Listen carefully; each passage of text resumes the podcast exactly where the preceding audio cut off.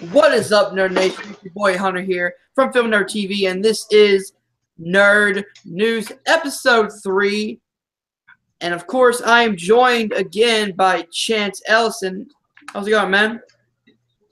Yeah, it's good. Seems like I'm always, I'm always here when we need a show to do, but hey, I'm always happy to talk some news. Some nerded news. Some nerd news. And we have a lot I'm telling you, not just Marvel, not just DC, but we have some Star Wars and we have some Harry Potter news for you Oh, yeah, we have- guys. We have, a bunch, we have a bunch of stuff today from all over. Yep. So why don't you start with our first movie news, the, the topic that you want to talk about today? All right, let's get uh. Well, first of all, we got first of all, I want to talk about some trailer news we got today. Some trailer, some trailers dropped that I think, you know, I think we're all the first trailer to drop.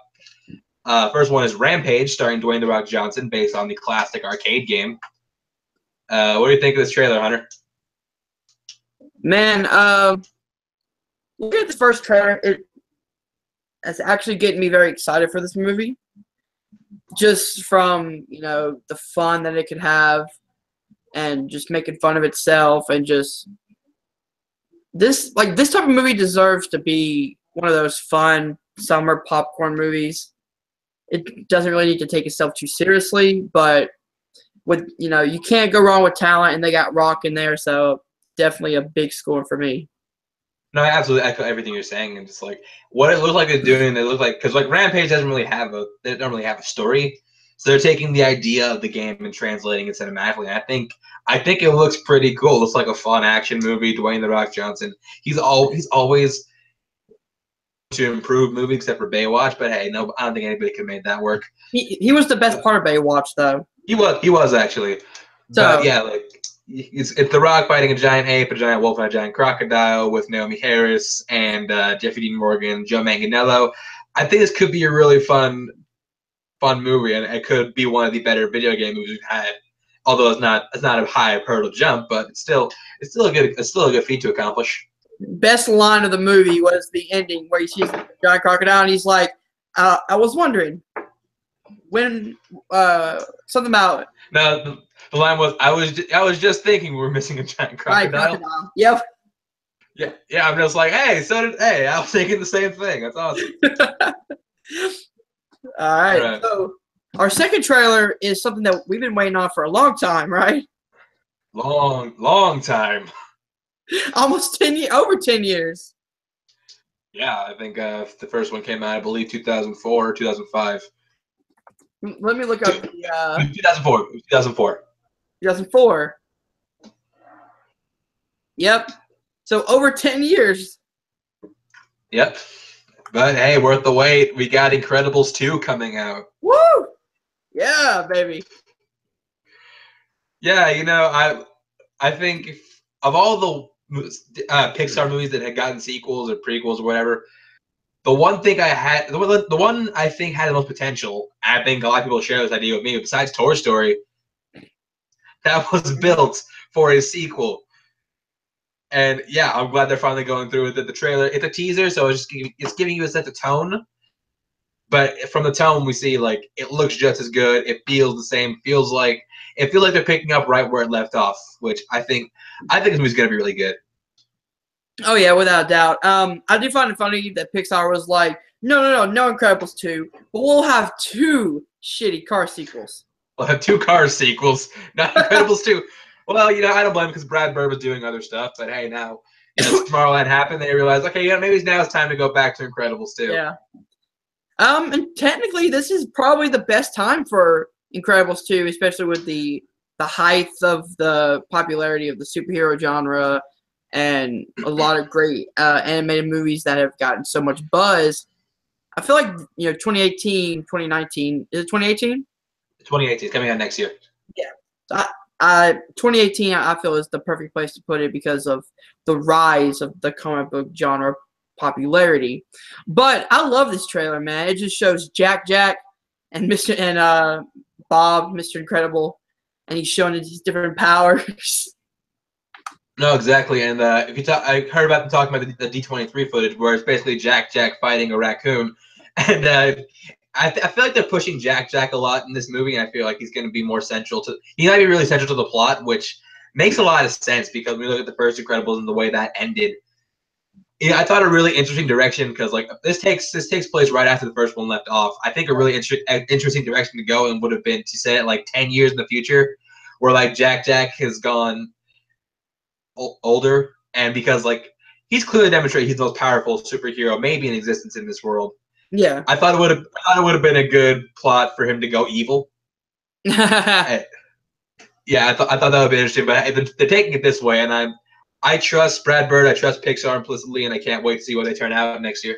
You get the uh, Fantastic Four comics inspiration from this movie because think about it. Jack Jack is the son of Mr. Incredible, and in the comics, um, Reed Richards' son, Franklin Richards, is one of the most powerful uh, beings in that universe, and now Jack Jack looks like he's going to be that powerful being. I, I, I don't know if I'm looking too much into it, but I just I found that kind of similarity kind of funny. Yeah, and really, this is kind of like it's kind of like the a best Fantastic Fox- Four we've ever had. yeah, yeah. And Fox has almost so many times Fantastic Four. Disney's coming along, it's like okay, like let, let us show you how it's done. in animated form. And also like Disney, like I can't believe Disney. I I think I laugh about like Disney literally dropped this the day after Justice League came out. I'm like, Yeah. man, you, you can't you can't have WB have no success now, can you? You're, you're wrong, Disney. You're wrong. But um, there is a, a good theory that I heard online about uh, the Jack Jack and why he has so many powers. It's really. Because that? The theory I hear is each of the Incredibles powers, you know, how Mr. Incredible is really strong and, you know, Elastigirl can, you know, move her arms and stretch and stuff. Yeah. because each of them um, is a personality trait. So Mm. Bob, Mr. Incredible, is, is super strong because he's trying to be strong for his family. Um, Elastigirl is stretching because she's the mom and has to deal with so many things at once. Um, Violet is, um, you know, that's socially awkward, so she's going to hide and be invisible. And then, No, like I don't think I don't think that's the theory. I think that's like that was very intentional from Brad right. Bird. huh? I don't think that's a theory. I think that was very intentional and from uh, the director and screenwriter Brad Bird. Yeah. Like But the, the- the dude's uh, Sorry. Brad Bird. He's he's brilliant. He's a fantastic director. I I love most of his movies. Tomorrowland, yeah, it's good, but I don't blame him on that one. I I'm glad he's getting to return to this to these characters he created. Yeah, and the reason for Jack Jack having so many powers is because he's still a baby, so we don't really Yeah. know his personality trait yet. So he's gonna have multiple, uh, multiple uh, powers. That's interesting. That's, that's interesting. So I, I'm curious to see how do that. All right, so let's go into our first one. Our first other new source, not trailer. Well, currently. All right, so uh, first of all, the Lord of the Rings series. We talked about a little while back uh, the Lord of the Rings series that's being shopped around at Amazon. Well, that is now confirmed. Amazon series is happening. Apparently, they struck a deal with the Tolkien Estates for God knows how much money, but it was some. It was somewhere I think upwards of like twenty million dollars. Holy shit! Uh, yeah. So what do you what do you think of Lord of the Rings series, Hunter? Again, I go back to this world is so vast. The Lord of the Rings world has so much mythology behind it that I wouldn't mind if you do a series that really doesn't have Bilbo, doesn't have Frodo, doesn't have the characters that we know from the movies, but you take that world and you create either either you, you create new characters that we fall in love with, or you take smaller characters that have, you know, roles in the books and you make them the main characters in another different setting. Like this, like the series can take place the same time as the movies, and you can know that oh, Frodo and Bilbo are out there, but you don't you don't force it to you know have to have Bilbo, you have to have Frodo, you have to have all these guys in it. Make your own unique characters, or take characters from the books that you think are interesting and build char- build the show around that.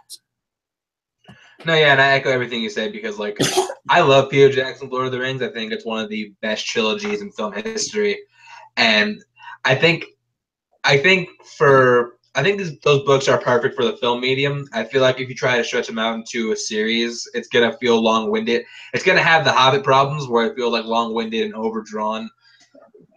I think if you if you go like you said, like a story within the Lord of the Rings universe, this could be something really special. Yeah, and So see, I, I, I go ahead. no, I didn't have anything. So go ahead. Uh, I was gonna say the thing I want to see is make it like a uh, almost like a Game of Thrones type series It'd be interesting. where it's it's really you know it's about these people in power and you know them getting the power and being corrupt and you can put in you know orcs and all the mystical Lord of the Rings you know creatures but make it more of that grounded Game of Thrones feel and I feel like you could have a great show. I think a really interesting take could be to tackle the time between Sauron's initial defeat and when uh you know when Fellowship starts or before the Yeah. Hobbit. Like I think that stretch of time that that because you said you, gotta remember Sauron essentially plum he almost essentially like destroyed Middle Earth, Mhm. and so you got like you gotta like tackle the subject of like how do they rebuild how did they how did society integrate back back together. There's a lot of ground you can cover in, the, in a show like that. Oh yeah. I feel like if they really take their time and they really characters because the most important part of a show in my opinion is the characters. You want to fall in love with characters. You want to you want to Yeah. follow their their highs and their lows and you want to put yourself in that in that character. If they have great characters that they create for this world, it if they give us characters that we can't relate to, that's gonna be the problem. No, right, exactly, and yeah, as long as you make as long as you make a good story with good characters in this universe, I think people will. I think people will respond to it very well. Look at something like uh, something like Star Trek Discovery, which doesn't really rely much on any Star Trek show, and it's fantastic. Do something like do something like that. So what's our next uh our next news? Well, we already talked about one. We already talked about one video game movie adaptation. Let's talk about another. Uh, currently, there is currently a animated movie based on the Super Mario Brothers in works at Universal with Illumination Entertainment, who is the studio behind uh, Despicable Me franchise and Sing and Secret Life of Pets. So, uh, what what do you to say about that, Hunter? As long as it's not live action, I'm happy. Oh boy. uh, as far as far as me on the story, uh, I would love to see another Super Mario Brothers movie just because that that '90s one is just atrocious. Almost, oh god, it's, it's so it had literally not, it had nearly nothing to do with the game. It almost killed Bob Hoskins. mentally and physically. Yeah, mentally and physically.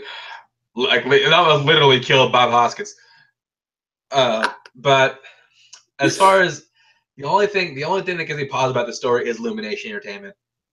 hmm as an animation studio, I don't like them just because all their movies are just it's just it's just pander, pander, pander. And you can't do that with Super Mario Bros. movies just because the audience is so big and like more than it's more than just kids who, who want to see a Super Mario Bros. movie. Adults want to see it too because they adults who were kids in the '80s who grew up loving this this character and this franchise, they want to see a good adaptation of. And I, I'm not sure if Illumination is best suited for that, but hey, I could be wrong. Who knows? See, I'm on the opposite end. I feel like Illumination Studios is yes, you're right. They do a lot of pandering, but overall, they can make great animated movies. I mean, they I can. love- I love. I love the first two Despicable Me's. I did too. I loved both of those movies. And I'm not a guy who likes uh, animation movies a lot, but the really great ones stick with me. But this could work because I've always said if you want to make a, another Super Mario Brother movie, you make it and you make it animation.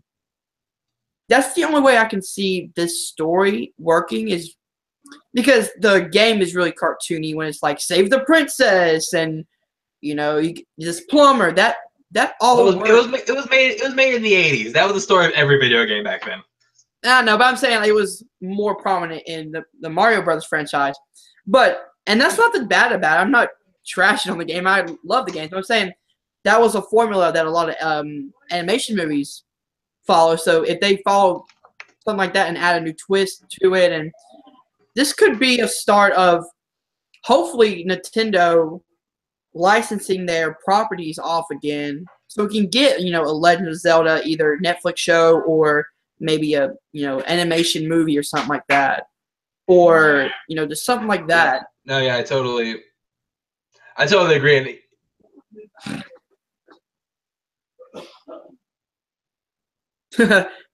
you froze up there. Yeah, it could be interesting. A funny, a funny story. Uh, a funny story is that uh, you know, the, the Nintendo Disney actually wanted to put Mario and Wreck It Ralph, but Nintendo said no, just No. because they're sick of people mishandling their properties. yeah, after the movie. All right, all right. So our next story is this. Are, this is a Harry Potter story, which we don't get very many of. Uh, Fantastic Beasts has just they've just announced the title and the uh, and the release date. Crimes of Grindelwald, and it's going to release. We released November eighteenth, twenty 2018. 2018 2018 and they just really they just released a cast photo too so hunter can you screen share that Uh, keep on talking so I can pull it up real quick. yeah so uh you know we already know eddie redmayne eddie redmayne katherine waterston the girl who played the sister i can't remember her name dan fogelman uh, ezra miller somehow and uh, johnny depp who playing Gellert grindelwald is coming back uh, we also have the additions of uh, Zoe Kravitz as Leta Lestrange, which I think is a really interesting pick because I like Zoe Kravitz a lot. And the most interesting pick this for me, it's uh, it's Jude Law as young Dumbledore. Law, I think, is a massively underrated actor. The dude's phenomenal in every everything he's in, even something like as uneven as King Arthur Legend of the Sword, which I didn't, which I don't hate, but I don't think it's very good either. He's still fantastic in that movie. I'm I'm glad he's getting a big role. I'm glad he's getting a big role, big franchise role like this, because he had, hasn't really had one since uh, Watson in the Sherlock Holmes movies. And uh, I waiting for Hunter to pull up the photo because, you know, I gotta tell you, young Dumbledore's kind of hot. it's weird.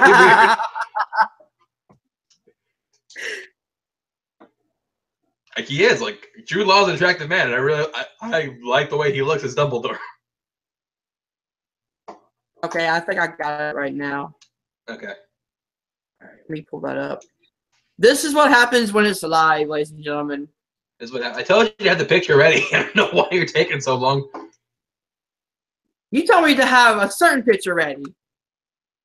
Was- this one was this one should have been implied. to be honest, I did not realize that this thing had a set photo yet. It did. It's, it was it was the cast photo. Cast photo. You know what? Stop. All right. Let me go ahead and uh, screencast that for you. This is the magic of live, ladies and gentlemen. Magic of live TV, folks. All right, you guys ready? Whoa! Fix it in post. There it is. Boom. There we go. Look at that. Look at that handsome cast right there. Yeah, I mean this this, this movie has an attractive cast. Even Dan Fogelman, he's a fox. Yeah, see, we got uh, going from right to left. There's uh, Johnny Depp as Gellert Grindelwald, which is an interesting pick because I, I, thought, I thought it was interesting. I didn't really like it because nothing. I hate when I don't like when Johnny Depp goes super over the top, and nothing screams Johnny Depp over the top to me than putting a freaking wand in his hand. This could be so entertaining. It could And- like he. Could, this is either going to be great or it's going to be absolutely awful. Johnny Depp's a really good actor, so I mean, he, Oh, he is. He He's one of my, he's one of my favorites. But like he he he gets so wrapped up in being cartoony that he forgets to give a good performance. But I want, can you zoom can you zoom in on the on the back end real quick?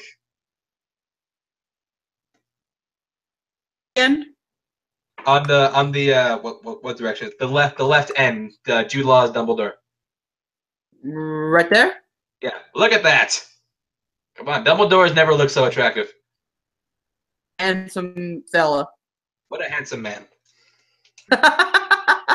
Uh, well, Hunter is that, is that Uh, Eddie Redmayne Eddie Redmayne coming coming back. back. Who is also a dapper man. And uh, Commander.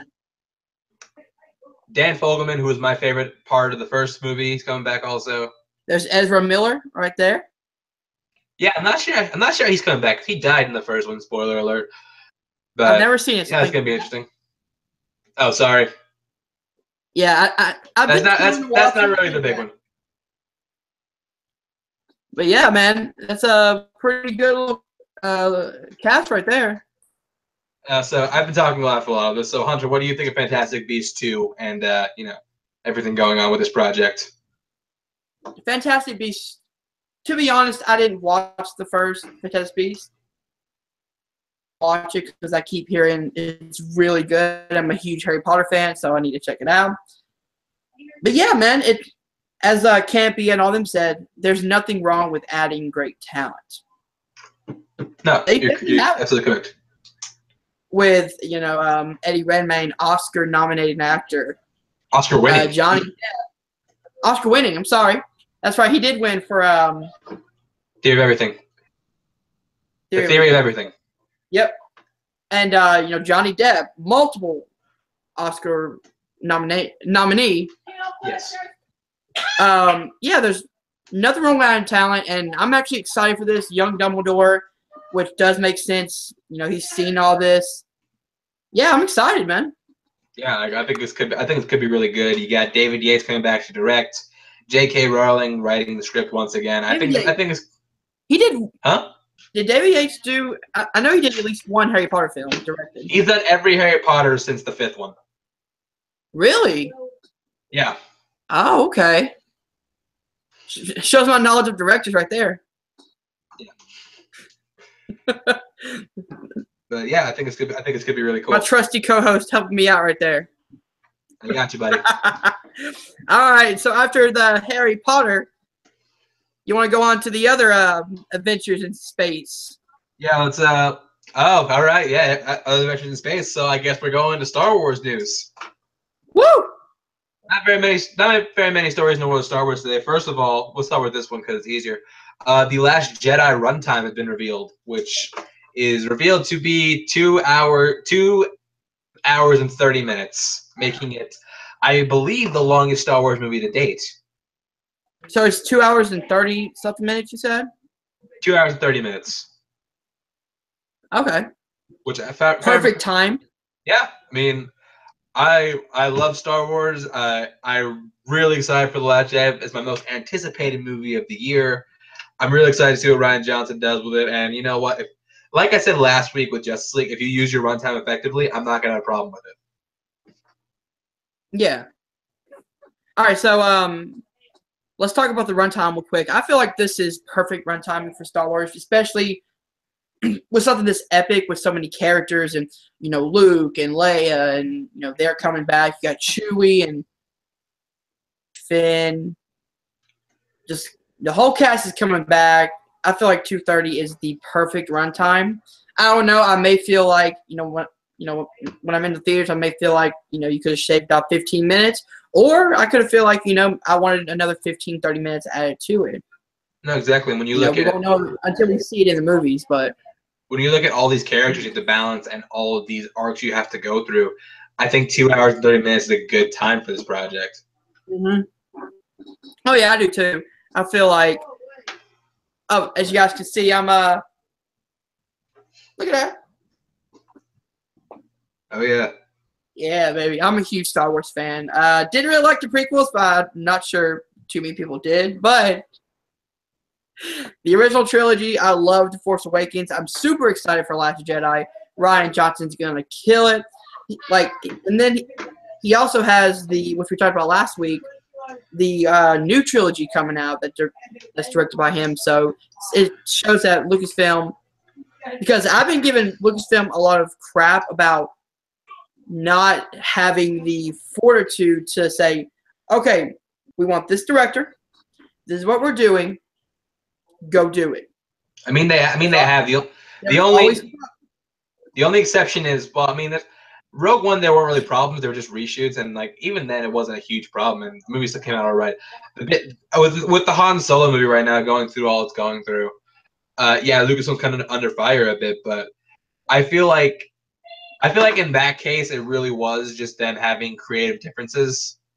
Whereas, well, no, I mean, what was that? I'm sorry. I was gonna say like it wasn't just on that one.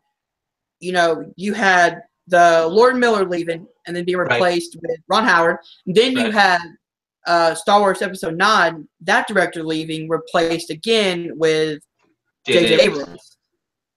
Yeah, uh, I, I was I, I was kind of I'm probably of the small camp. I wanted to see what Colin Trevorrow did with the Star Wars movie, but I'll accept that one just because you know we they already had they hadn't started produ- production on that one yet. But Yeah. yeah, Lucasfilm has been, and you gotta you gotta understand like Star Wars is possibly the most influential franchise maybe in film history.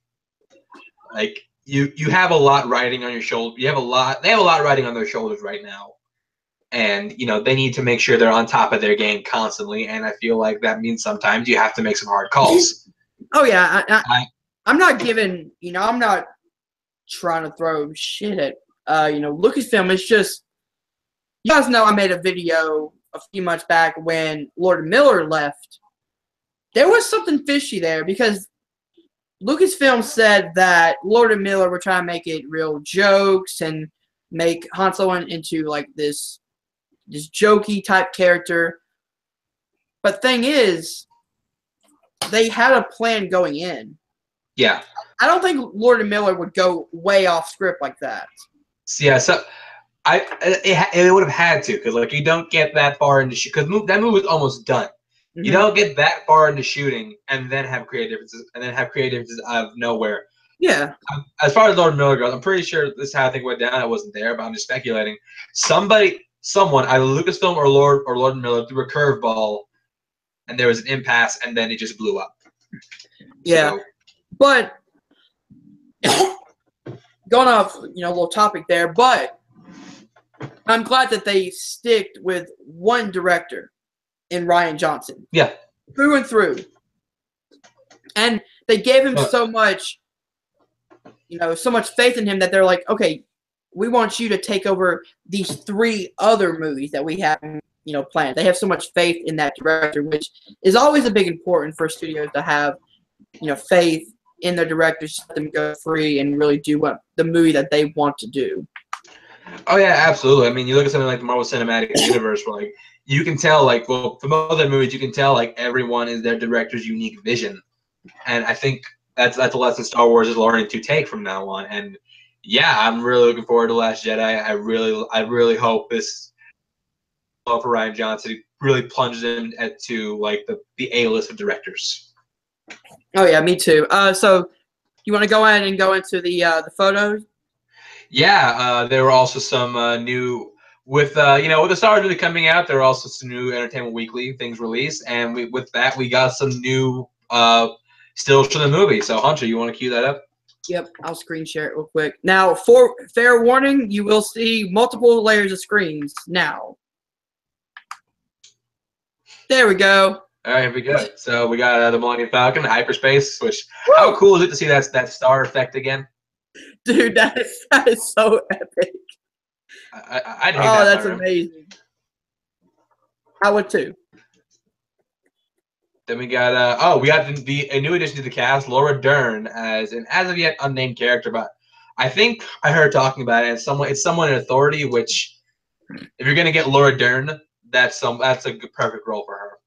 Oh yeah. And then of course, Uh we got black we got black guy in space. John We got Boyega. black guy in space. We got Finn, John Boyega, Yep. And I'm sorry, I forgot her name. Kelly Marie Tran. I believe her character is named Rose. Yep. And then of course BB-8 right there. Yep, uh, you know th- their marketing ploy from the last movie. Photo bomber. Yep, thought B- BB-8 you jerk. Oh, come All on. Come on. Uh, then we got uh, Rey training on the mountains. Dude, and then Luke looking right down at her. I mean, it makes sense. It's, very, uh, you know, like like warrior, like Way of the Samurai esque. Oh, dude, that, that looks so cool. I really want to see how Luke integrates with the rest of, with this cast. I do too. And uh, he actually has lines in this movie, which is great. Yeah, we're gonna see Luke Skywalker speak for the first time since eighty, since eight- 1983. I have some some uh, AT-AT walkers. I don't think these are these aren't AT-ATs because they're different. They have they have a different name, but I don't know what it is off the top of my head. They look like AT Yeah, is. walkers. Yeah, they're, they're the modified they're the modified version of AT-ATs. Still, holy shit, those things are tall. Yeah, We go down to oh, tier, tier, tier. We have uh, Yeah. Carrie Fisher, Carrie Fisher. and and uh, speaking of beautiful actors, we have the very beautiful Oscar Isaac. the very beautiful man. Yes, he's a, he's a he's a he is a beautiful man. Like I have no I have no shame saying that. He's playing. Uh, he's Poe, correct? Yeah, he's Poe Dameron. Poe Dameron. Oh, looks like they're very intense and um, you know, maybe a big fight. Yeah, maybe because we, we get told that Leia has more to do in this movie, which I think I think is going to be really gratifying considering that Carrie Fisher is no longer with us. Yeah. R- r- Rest in peace. Rest in peace, Carrie Fisher. And then the asshole who killed his who killed Han. Spoiler alert! But if you haven't seen it, what are you Bastard. doing? Yeah, you, you've you've seen you've seen it by now. Yeah, Kylo Ren looking at looking at his helmet, thinking, "What am I doing with my life?" I went from girls. You ever, you ever think he looks? You ever think he looks himself in the mirror? He's like, "Holy crap! I went from girls to this. My career is awesome." All the time. Because like you think about it, like he's gone from girls. He's since since girls, he's worked with Martin Scorsese. He's been in Star Wars. He's worked with the Coen Brothers. Like Adam Driver, he, he's slowly becoming one of the best actors of this of this generation. Oh yeah, without a doubt. And I feel like this is where we're gonna see Kylo fighting with. Is he? Uh, is he good? Is he on the light side, or is he gonna be full dark side? Yeah, I, I feel like we're gonna get some more character development with Kylo Ren, which I think is really I think is really fantastic. But he did just kill Han Solo, his father. I'm not sure if there's any redeeming that, but well, I mean, Darth Vader, Darth Vader killed God knows how many people, and he redeemed himself in the end. yeah, but I mean, he never killed his family members. He ki- he killed more people than that. Like, let's, let's keep going. What else do we got? Um. Oh man, look at that. Oh shit, we got we got Rey fighting in the rain. Rey in the rain. Rey in the rain. Hashtag Rey in the rain. Yes. That sounds like a horrible B movie. Rey in the rain. That'd be amazing. But yeah, like this look this looks cool. I I'm curious how they made these rain effects. I mean, yeah, this looks it looks cool. She looks she looks badass. She looks like she's ready to throw down. Look at the the um just the color and the shape of that uh lightsaber. Yeah, like you, like you can see in the co- in the colors like with all with everything they've so far. You can tell like color is a big is a big you know factor in this film, and yeah, it's, it's no different here. This looks this looks fantastic. Oh yeah, it looks incredible. Uh oh. I believe this is the, I believe this is the last one. We have uh you know Rey and Kylo Ren some kind of confrontation. And I'm curious what, what went down in this scene. Like were they talking? Is Kylo is, you know Kylo Ren's there? She looks unfazed. So Yeah. Well, in the first movie, she wasn't phased by Kylo either. Uh, well she kind of was until she you know t- in tune with the Force. Well, I mean that that scene where he catches her and, and uh, she just talks back. She's like, um, "Oh, why? Because you'll never be like Darth Vader." And she Yeah, because yeah, because that was when she that was when uh you know her force her force sense kicked in. Oh yeah. Yep, and that is the last of the Last Last, Jedi. Jedi. entertainment. see what I did there? Yeah. See what I did there? All right. Well, and going from well, not one Disney property to another, but like let's go from one shared property Disney has. Let's go to Marvel next because we have fewer stories than that one. Okay. All right. So uh, let's talk about this one first. There is a X Men spinoff revolving around multiple man in the works that is reported to star James Franco, who, we, who you can see in the upcoming Disaster Artist, which I think looks fantastic, Yeah, and I can't wait to see it. Uh, what do you, what do you think about this mul- a multiple man movie with James Franco, Hunter? to be honest, I don't know so much about Multiple Man, but James Franco, man, everyone thinks that Franco is just this goofball, you know, hard R comedy guy, but then he does something like 127 hours. Yeah. Where he was so dramatic and he's so good. The dude has acting chops. Oh yeah, no, like James Franco. James Franco is not just a good actor; he is a fantastic He's actor. When he turns it on. When he when he turns it on, he turns it on. He can be amazing. And you know, as far as multiple man movie, well, you know, hey, ever since I, I think ever since the Wolverine, they've they really hit. They've really been you know, hitting with their spinoffs. You had the Wolverine, you had Logan, you had uh, you know, Deadpool. You have the New Mutants coming out, which I think looks really interesting. X Men, the X Men franchise, they're doing really interesting th- things with their spinoffs, and you know, I think if James Franco is going to get back into comic movies, which, which, if let's forget, he was Harry Osborn in the in the Raimi Spider-Man Yep. movies. I think if I think if James Franco is looking for a role to get back into comic movies, this is exactly the one he would take. Oh yeah, I mean, I just I don't know a lot about the multiple man character, so I'm not sure if he's supposed to be this humorous light character, you know, in terms of a you know a beast or a you know light-hearted character like that, or if he's supposed to be the real serious dark character. But what's cool is no matter what the character is, James Franco can pull either one out. No, exactly. And like, there's, there's, there's, I think there's a run. I can't remember what, what it was, but like, it was a multiple, multiple men split up. Like everyone, everyone had a different personality. And then I got into my head 50 different Francos acting against each other, and I'm like, oh my god, this movie needs to happen. So Dude. yeah, I'm, I'm all for a multiple man. It's like, it's like the super, it- it's like the Marvel uh, X Men version of Split. essentially, yeah. Except they're all on screen at the same time. Oh my God, multiple Francos. Yeah, multiple Francos. I want, I want a scene with like 50 Francos just acting off each other, And then one David Franco. Dave Franco. and then Dave Franco is one of them. That'd be amazing. It's just one continuous line of Dave Franco and then Dave Franco at the, at the very end. Yeah, I think it's gonna be. He was actually um. They've actually had multiple man movie. He was in uh, X Men: The Last Stand. If you remember that, if you remember that. I the only thing I remember is hating it because almost every X Men died. Yeah, yeah. He was he was in that one. He was played by uh, I forgot his name, but he plays uh, he plays Mark Sloan on, on Grey's Anatomy. I, I can't think of his name, but yeah, I think I think this could be really interesting. And I, you know, as far as X Men spinoffs, I trust I trust Fox. They have not let me down yet. Well, they have, they haven't let me down since X Men Wolverine. So yeah, let's do it.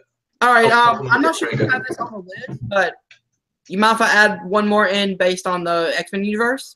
Go ahead. I'm not sure if you have it, but the Deadpool 2 first teaser trailer. I did have it. That was the next story. Yes. Oh my god, I love this trailer so much. Oh my god, it's so it was it was fantastic. The Bob Ross parody on point. No, exactly. I remember I remember this came up this came up before my screening of Justice League, and this got a bigger reaction than anything in the movie, but we can get to that later. Oh, But I like the I like Yeah. Justice League. we can talk about we'll talk about Justice League in a minute. But yeah, as far as this Deadpool trailer, this was it's totally in character, but at the same time, it's totally unexpected because one of the best things about the first Deadpool was the marketing campaign. That marketing campaign is probably one of the best in film history.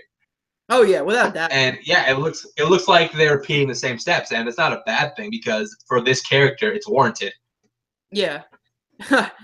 I do love the fact that each of the paint colors are like movie related. So it's like uh, mint in black, Yeah, uh, Soil, Soylent, Soylent Green, uh, Clockwork Orange. clockwork orange, the Betty White.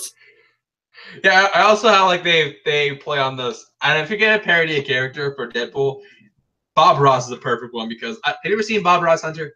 No, I haven't to be honest. Oh my god, it's, it's on Netflix. You need to because it's amazing.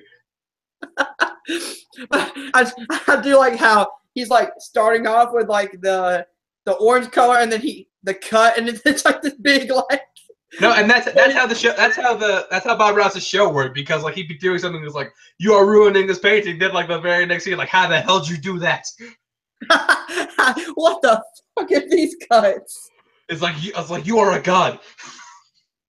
And then the the time on the uh, Yeah. the whack off scene where he's tapping the paintbrush on the yeah. And then we got uh, you know after, after that Bob Ross parody finish, we got a you know a montage of scenes from the movie. which it seems like we're getting new uh new um mutants that are Yeah, we in. got a yeah we got a in addition to Cable played by Josh Brolin, we also have uh we have Domino, which is gonna be played by Atlanta's Zazie Beetz. And also there is a there's a character there's a character played by Julian Dennison who was in Hunt for the Wil- Wilder People, which is a fantastic movie if you haven't seen it.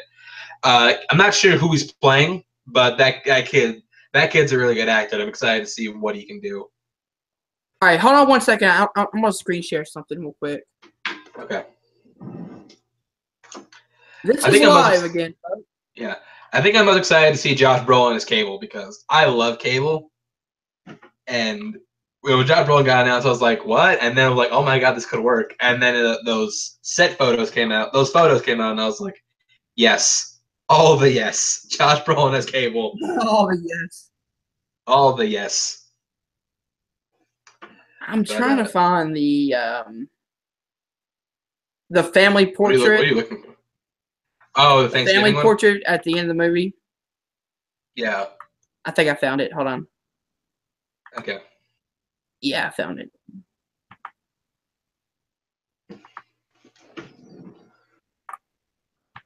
Let me just enhance that a bit.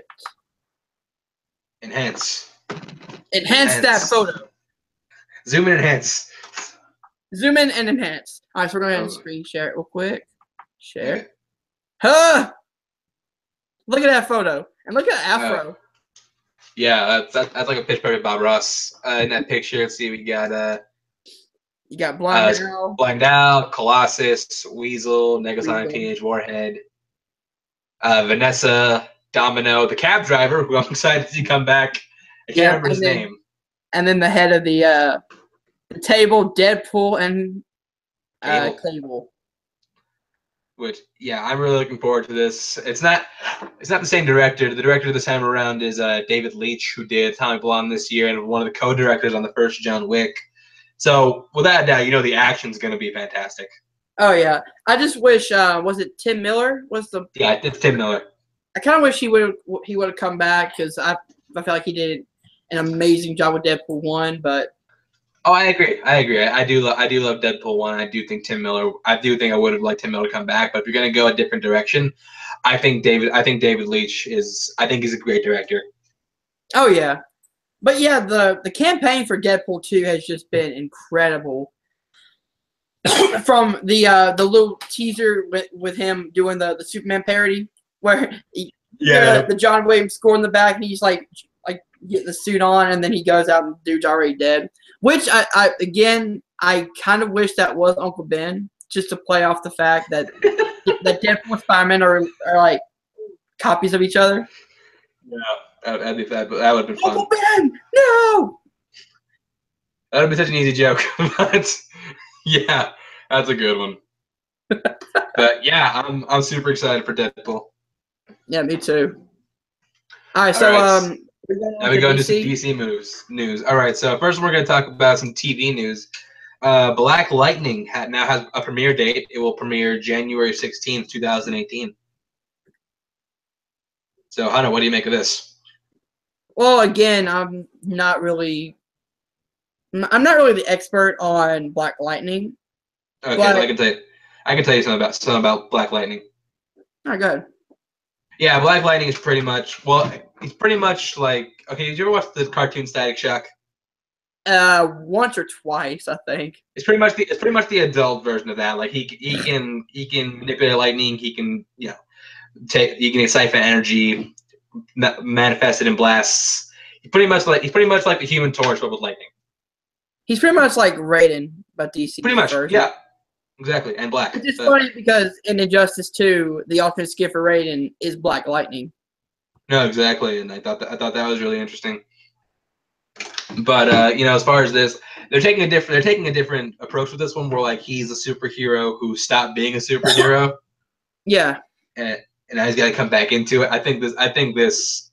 I think this could be really interesting, just because you know the actor they have to play him, Cress Williams. I liked him. He was in. uh He was in Prison Break, and he was in Friday Night Lights, and he's he's a he's a great actor, and I'm glad he's getting a lead role like this. Oh, yeah. And to be honest, I love almost all of the CW uh, DC shows. Like, I love Flash. I gave up on Arrow, but I hear the new season's pretty good. So I'm to watch that. I love Legends. And I, I like Supergirl. I'm on half, halfway through season two, and I'm liking it so far. but you know, adding Black Lightning on this, if you know, if this is a great show, then CW and DC are killing it on the TV game. hmm Agreed.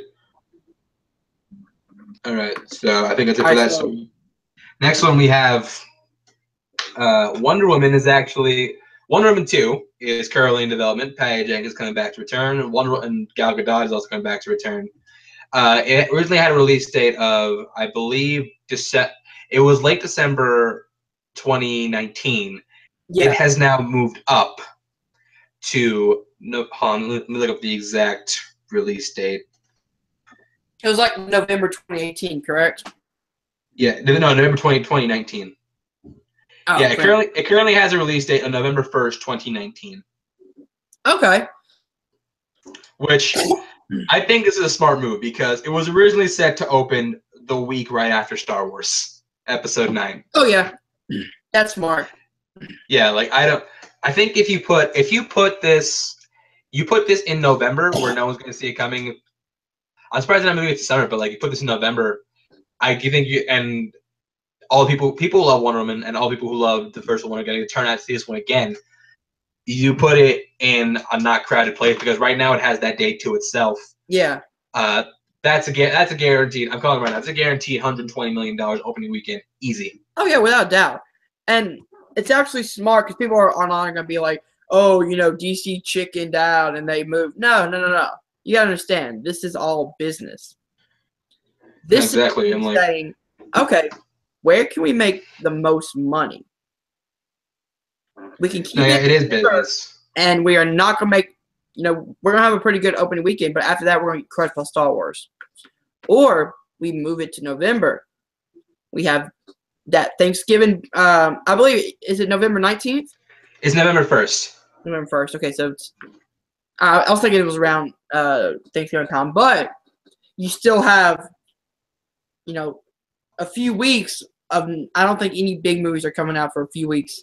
Anyway, Uh, so- That, that yeah, that, that's actually I'm looking at this now. It's actually a crowded month. It's not as bad. It's not as bad as after Star Wars. Wonder uh, yeah. Then in the month of November 2019, as of right now, you have Wonder Woman opening on the first. And the next weekend, you got uh, the 25th Bond film. Weekend Ooh. after that, nothing. Weekend after that, you have an untitled Fox Marvel project. We haven't said what it is, but it's something. And then the last weekend in November, you have you have Frozen 2, which it's a crowded month, but I think Wonder Woman can hang tough. What's What's weird is I don't think, if anything, I think Wonder Woman. Call me crazy, but I think Wonder Woman could hold a strong two or three weeks, despite the 25th Bond coming out. At number one, No, not, not number one, but at least in the top five of the box. oh, abs- oh absolutely. I think it'll like if it, you put it you put it at you put it the week after Star Wars. I don't think there's any way you could be number one that weekend. no. it doesn't matter how good a movie is, Star Wars, but you put you put it in that you put it in that slot. You put it, you know, in November where it's currently opening against nothing really huge or no- noteworthy. I think I think it can make some really I think it makes really good money. And then I feel like when the, the Bond movie does come out, that it could stay in the top five with it. Maybe number two, maybe absolutely. number three. Because I I don't think there's anything uh, other big besides those two movies coming out in that week, you know, in that, that span of time. Yeah. This is smart because now they're going to have a lot of traction, especially coming off of Wonder Woman, which most people loved. Critics and audiences both loved it. You're going to have an influx of people coming in, you know, on breaks and stuff to go watch it. This is a good place for them to put it. I agree. I think if you're, releasing a big a big blockbuster like that, the less competition you have, the better. Yeah. Which is All right. why I I know people are gonna call me crazy, but I don't see why big studios don't put, you know, like a Wonder Woman 2 in like January or Well, February. it's because January already, already screams bad. so but think about it. We've had great movies in January and in. February. Deadpool came out in February. yeah, that is true. thing is, you can break the trend. Yeah, If you put a major like a Wonder Woman, boom, in January, and you get people to go see it, and the word starts going out, hey, this is really good, this is really good. You have no competition. I think people just get weird with January with January release dates. Yeah, and I understand that because of the shit piles that we have, but you know, why not change that? Why not, you know, Wonder Woman 2 or hell, a small a smaller movie, not Wonder Woman 2, but maybe you know, maybe a Shazam, maybe an Aquaman, something like that, you know? You put that in January, you see how it does. I bet you that movie makes so much money. No, okay, I, I understand what you mean. Yeah, like it, it's possible, but I think you know, as far as studios concerned, like they they know they know January screams you know garbage pile, and so you put you put you know something's coming out one moment, it's gonna seem like the studio, the studio doesn't have confidence in it. But thing is, it's already gonna. You have to think about general audiences. And I don't think general audiences are gonna know. Oh, January right. is a bad movie month. They're gonna be like, no, I want to go see this movie, so I'm gonna go see this movie. Well, maybe one day, but let's let's move on. Yeah. Uh, another one. That's what I want to talk about. Uh, so, Bat, the director of the Batman, who is currently Matt Reeves, uh, he's been taking some casting meetings about, you know, what to do, what to do with Batman if Ben Affleck should. okay, the story as it goes is Matt Reeves taking meetings with actors who could be the Batman if Ben Affleck decides not to continue. Oh yeah. And most the most notable one of which being Jake Gyllenhaal. Ooh. Well, what do you what do you think of these meetings, and what do you think of Jake possibly Jake Gyllenhaal's dad? All right, the meetings. I understand you have to have some backup in case Ben Affleck does leave. I hope he doesn't because I think Ben Affleck is one of the best Batman and Bruce Wayne that we've ever had. But again, I go back to you can't go wrong with talent. Jake Gyllenhaal has proven his worth as a Oscar worthy actor. I loved Nightcrawler. Was it last year? It was 2014. Damn. Yeah, I loved Nightcrawler. Um, I the dude's a great actor, so if you get a great talent like Jake Gyllenhaal, it is gonna sting a little bit. It is gonna be a little weird not seeing Ben Affleck's Batman. But I feel like I can get over it, and I feel like most people can do can as well, as long as he plays the part well. Yeah, you know, the story as we report is that he's just taking meetings. They nothing's been specific saying like he's been, you know, it's for, it's for Batman. Maybe he's taking for other roles. Uh, but if it is Batman, which I, oh god, oh that, that's, that's that would be bad actually, or Nightwing. Nightwing. Hall's Nightwing actually pretty cool. Yes, dude. But as far as the, as far as yeah, like I agree with you. I love Ben Affleck as Batman more than I thought I ever would.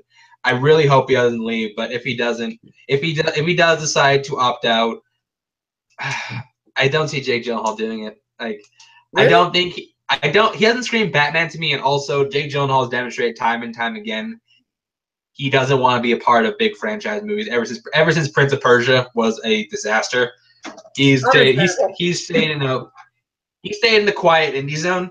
Yeah. Like you know he you know they almost they wanted to recruit him for Suicide Squad actually after uh, Tom Hardy left. Really? Which yeah, they, they wanted him for the role of Rick Flag, which you know, he saw but you know you know after he saw the movie he was like, woo, bullet dodged. Oh yeah. but I mean while we're at it, you know, on Ben Affleck, Batman, and Justice League, and I think we're gonna get to Justice League in a minute, correct? Yeah, we'll get to Justice League in a minute. I want to go into um, so a little bit of spoilers here. So you guys haven't seen Justice League, tune this part out. But the end credit scene. Oh what, yeah. What do you think that could be? You know, talking. You know, Lex Luthor, and you know we actually see Deathstroke, which is pretty badass. You know, I got to I got to tell you, man. Like, uh, when I saw the when I saw that end credit scene when it first started, I was like, "What's going on?" And just like when I got that guard's like, "Luthor out here now!" I'm like, "Oh no, no, no, no, no, no, no, no, no more!" But I got mid of the little bit he outside. He wasn't bad.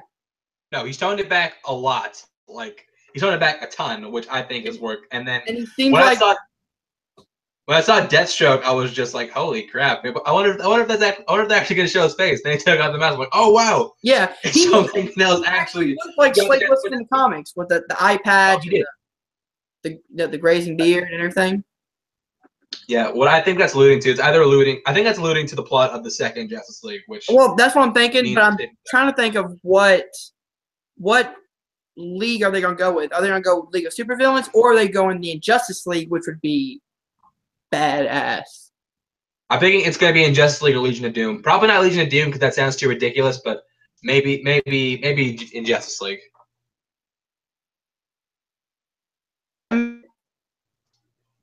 I didn't really mind Jesse Eisenberg as Lex Luthor in, in the, that small part that we saw because it seems like he's becoming the more mature Lex Luthor now. All, all the crazy that he had before, he's toning it. It looks like he's toning it back, which I think is a positive. And, and you see what's what's funny is Jesse Eisenberg is really actually a really good dramatic actor. No, he is. He really is.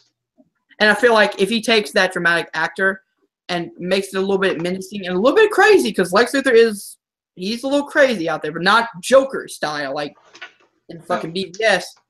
But the Lex Luthor, the Lex that we saw at the in the end credit where he's just he's menacing. He offers him the drink. You know, he's the businessman now. He's in the suit. He's on the yacht. That's that's the Lex that I think we're going to see in the Injustice League movie and whatever. No, I, I, always said when I think of when I think of Lex Luthor, what I what I assess Lex Luthor to be, he needs to be a businessman. He needs to be smart. He needs to be someone who can be like, hey, you see that guy up there, that guy in red and blue save, saving people, being heroic. He's a dick because I am good at convincing people. And yeah, whenever Lex whenever Lex Luthor was on a BVS, he was a twitchy little weirdo. I'm like, no, nobody in their right mind would do business with you. Yeah, but I mean, I did I did kind of understand what they were going for because again, I don't think that was actually the Lex Luthor. That was I do think that was Lex Luthor Jr. and now he's taken over his father's place. I, I, do, I don't I don't care if he's Lex Luthor Jr. or not. It's a shit character. He's supposed, supposed to be the Lex Luthor from the comics. But I mean, if you're, I'm not gonna keep defending it because I know it was over the top. But I mean, think about it. You're what, 18, 19, 20 years old? I don't know how old he was. I think I think he's about 20. Jesse so, Jesse Jesse Eisenberg and Henry Cavill are the same age. Holy shit, they are. But I think the yeah. Luthor character was supposed to be like 20, 22 around there. Eh, maybe, maybe they, they, they don't establish it, but yeah, like yeah. it, does, it doesn't matter if he's like with the junior or not. But like this is a this is an that was an awfully written character, and yeah. I don't blame Jesse Eisenberg because he he went for it. He tried. he put his heart into that one. He didn't work, but he tried. That's all you can do. You can just try. But in just, at the end credit scene, you see the mature Luthor, which I love. You know, he's in he's in the the three piece suit on the yacht with the girls behind him and the the bodyguards and exactly. That's the Luthor I want. All right. So speaking of Justice League, let's go into this last news story we have today. It's uh, the Justice League opening weekend numbers just come out, and uh, they're not good. No, they're, they're really not. not good. Yeah. So as as, as right now, uh, box office tracking plays Justice League opening at only ninety six million dollars, but which yes, I know ninety six dollars, ninety six million dollars sounds like a lot of money. Ninety six dollars. Oh my god, WB would implode. Oh, only people, who, only people who saw the movie are me, are me, my buddy Rich, and a few others. And me, and that's it. And me, but look, if if you, I I said on the show once, Justice League was gonna be the first. I said Justice League would make a billion dollars. That ain't happening. I can guarantee you that ain't happening. Yeah, but and also you look at Justice League couldn't make as much as they didn't make as much as the first Iron Man, the second Guardians, the third Thor film, a movie star, a second movie starring Captain America, yeah. Deadpool. It, they couldn't open as much as the eighth installment of a Fast in the of the Fast and the Furious franchise. All right, so let me go into what I feel about this real quick. Yeah. Okay, so yes, this is this is really bad. I mean, I was projecting. I wasn't gonna go crazy, you know, 145 million. I was thinking. I thought I was gonna go 120. Like 120, 125. That would be a good opening for Justice League opening week. Oh, exactly, absolutely. And the fact that, like, not many people went out to go see it this this weekend was it's a little heartbreaking to me because you guys know I am a DCU fan. I'm not gonna defend it and say that every is perfect. No, I love Man of Steel. I thought BVS Ultimate, uh, Ultimate Edition was okay. It was good. I actually really had fun and enjoyed Justice League. I mean, yes, it had its flaws, but you, you guys can go watch my review of it. But the movie was so much fun, and the actors, you know, the chemistry on set was, and eh, it- you know, on screen was incredible. And the fact that a lot of people didn't go to see it to me is heartbreaking. But I'm not going to take this as a defeat, like the DCU is done, like a lot of people are saying. No, because it still has time to track, and it still has time to make a great, you know, box office at the end. It is heartbreaking to see, you know, a $96 million opening weekend. But again, I go back to Avatar. Its opening weekend was only 75 million. But hold on, what Avatar a lot? Avatar had the effect of word of mouth. I went. I did see Justice League two, and I did see Justice League as well. And you know, I'm not. I wouldn't go out to tell people you need to go see this right now. Like that. That's that's the thing. People aren't people aren't talking about as much as like look something like Wonder Woman. Wonder Woman was tracking originally at like 70 to 80 million and then word of mouth got out and that helped and that shows that goes to show you word of mouth can really can really help a movie Oh yeah, without a doubt. And But- you see, I'm on the opposite end. If like, I would suggest people to go out and see it, just because it is a very fun time at the movies. If you want a very fun movie, you you know, I would say go out and see Justice League. But you know, the reviews have been like the reviews I've watched gave it mostly positive, but you know, on the low sevens, we had one eight, but you know, 39% of Rotten Tomatoes is very hard to come by. And, you know, people see that, which is why I do think that is a problem. I feel like people rely on Rotten Tomatoes way more than they should. And they see, oh, it's a 39% movie. I'm not even to go see it because it sucks. Which, which is why I tell a lot of people, you can look at the Rotten Tomato meter and be like, okay, 39% is not good, but at least go out and test the movie for yourself. Go and watch it and make your own opinions about it. exactly like you shouldn't don't don't judge a movie i was saying like don't judge a movie before you you know before you watch it but also you know it's not just on rotten tomatoes like the the, mar- the marketing wasn't wasn't the best Yeah. and also you can you can really tell like how much goodwill dc has squandered with people because ever since BVS each movie has opened in less less than the last like BVS opened at 166 suicide squad opened at 133 wonder woman 100 and just freaking justice league a movie like us fans have been waiting for years to see. It couldn't even crack a hundred million dollars. Yeah. And that is see, baffling to me again, I'm not trying to defend it, but it is disappointing at this opening weekend box office. But if people start going out and watching it, and I do, I do feel like it's gonna be. I don't know if it's gonna be, you know, stable, but I feel like it's gonna come close to being able to make its money back.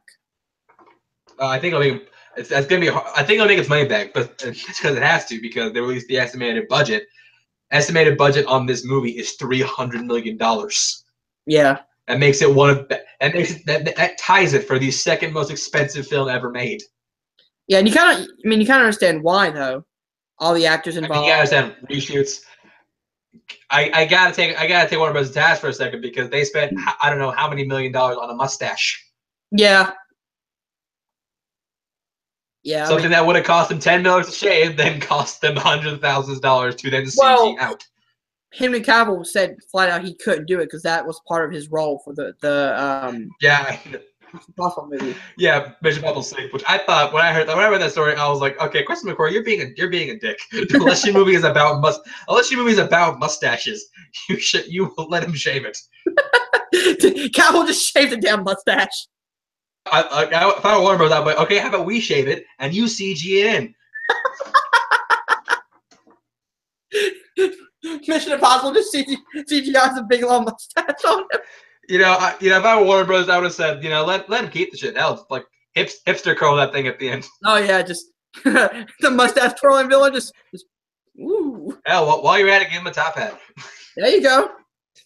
He's becoming Moriarty from Sherlock Holmes. Or uh, freaking Daniel Day Lewis from uh, There'll Be Blood. I Oh. broke your backplane. But, But see, yeah, like, Justice Justice League. Okay, keep, go finish your thought. I'm just. I can see why people don't like it. Me personally, I do. I had fun. I enjoyed it. But again, I'm not going to, you know, crucify people if they like it. Like most of the YouTube comments have. If you like a movie, they jump on you immediately. And I've Yeah, been I- there. Yeah, I, I reviewed it for my personal channel. I gave I gave it a I thought it was fine. I gave it I'm not gonna tell you what I gave it, but my review on my personal channel if you want to go watch it, selfless plug, I know, but I don't care.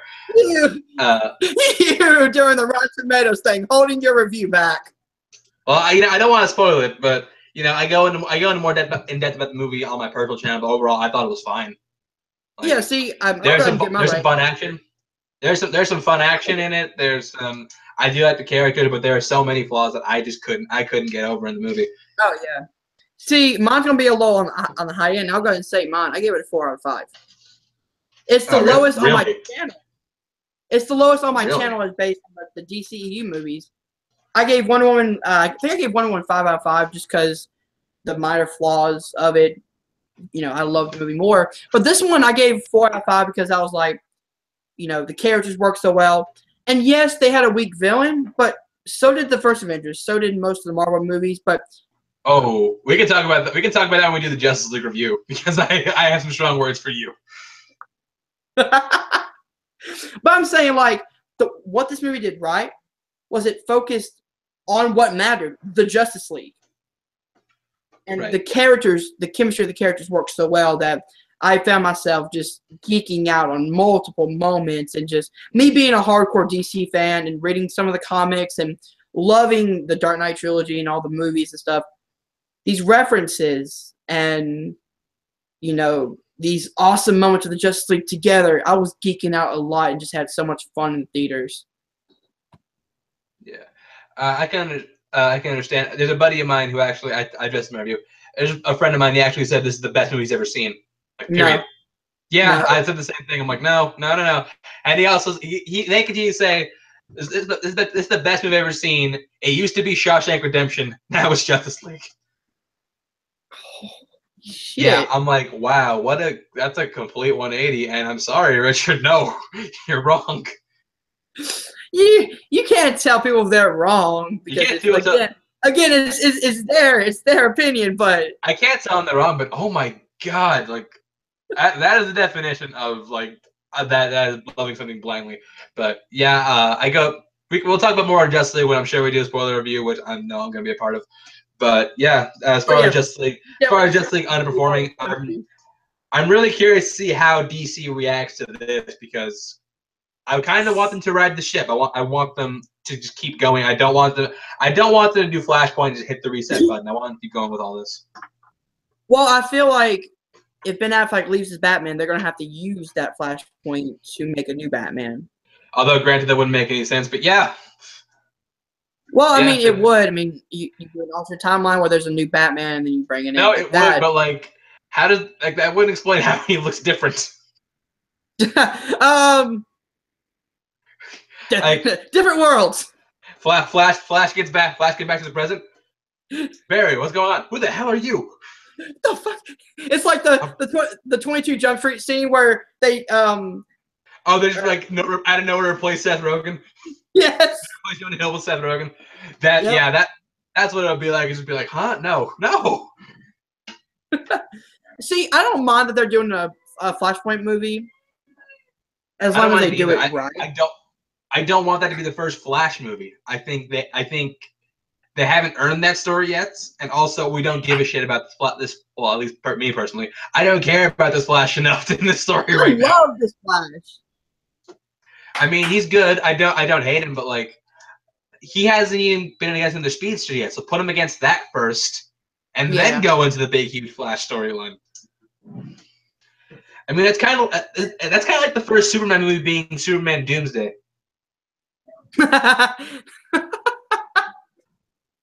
Which, Uh, if you're DC, you say that for only the second movie. yep, the second movie, and Not then you bring him back. Not even not even the whole second movie, just the last like five minutes. But I mean, again, I really hope that DC continues with Aquaman because James Wan Yes. directed Aquaman, And me personally, call me crazy, but I thought Momoa's Aquaman stole the Justice League movie. I won't call you crazy. I think I I agree. Like I new character, one Aquaman was my favorite. Like especially the scenes in Atlantis and Mera and that whole world, man, it looks so great. Yeah, I'm really excited to see. I'm I'm I'm really, really excited, excited. for Aquaman, yeah. and I And I think hope I, think that's money in the bank already. Oh yeah. And especially with Momoa seems to be the one that gets a lot of the positive um, talks about the Justice League is that he kills it as Aquaman. He's a great take on that Aquaman character, especially when the best lines of Justice League were when Bruce and him go back and forth about talking to fish. Yeah, those, those, are really. Well, you know, why don't we say some of this talk for our spoiler talk? Like, I hope DC isn't reactionary and like, no, we have to do something else. Exactly. Ride ride the ship along, pun intended, for Aquaman. And then if Aquaman is well received, continue on that route. Yeah. Bottom line, don't hit the panic button yet. Just keep going. like just what you ha- you already have an example of what to do with Wonder Woman. Just do that again. Yeah. I just feel like it's good for DC to step back and listen to the fans, listen to the critics. And if they feel like they can do something different and unique with this, then yes, go and do Flashpoint, hit that reset button, and do what you think the audience is going to enjoy. And what the critics are going to enjoy. Take those take those negatives and turn it into a positive if you have to. If Aquaman comes out and it's you know it's very divisive, like Justice League and them have been, then yeah, hit that reset button, take all the positives, take take all the negatives, go back and be like, this is what we can do different, and this is how we can make it better. Yeah. I, I think that's a good note to end the show on today. My uh, heroic speech. all right. All right, that's, that's, all, guys. that's all we got. Thank you for joining us tonight for Nerd News. Join us when uh, what in about ten minutes or so. We're gonna be back doing our Riverdale Yeah. review show recap show. And tomorrow i'm gonna try to get you in tomorrow for the justice league spoiler review which we'll go into more detail about justice league. Uh, hit that like button subscribe share this video around. Check out patreon patreon.com slash film nerd tv i'm hunter i'm a film nerd. I'll see you guys soon. Peace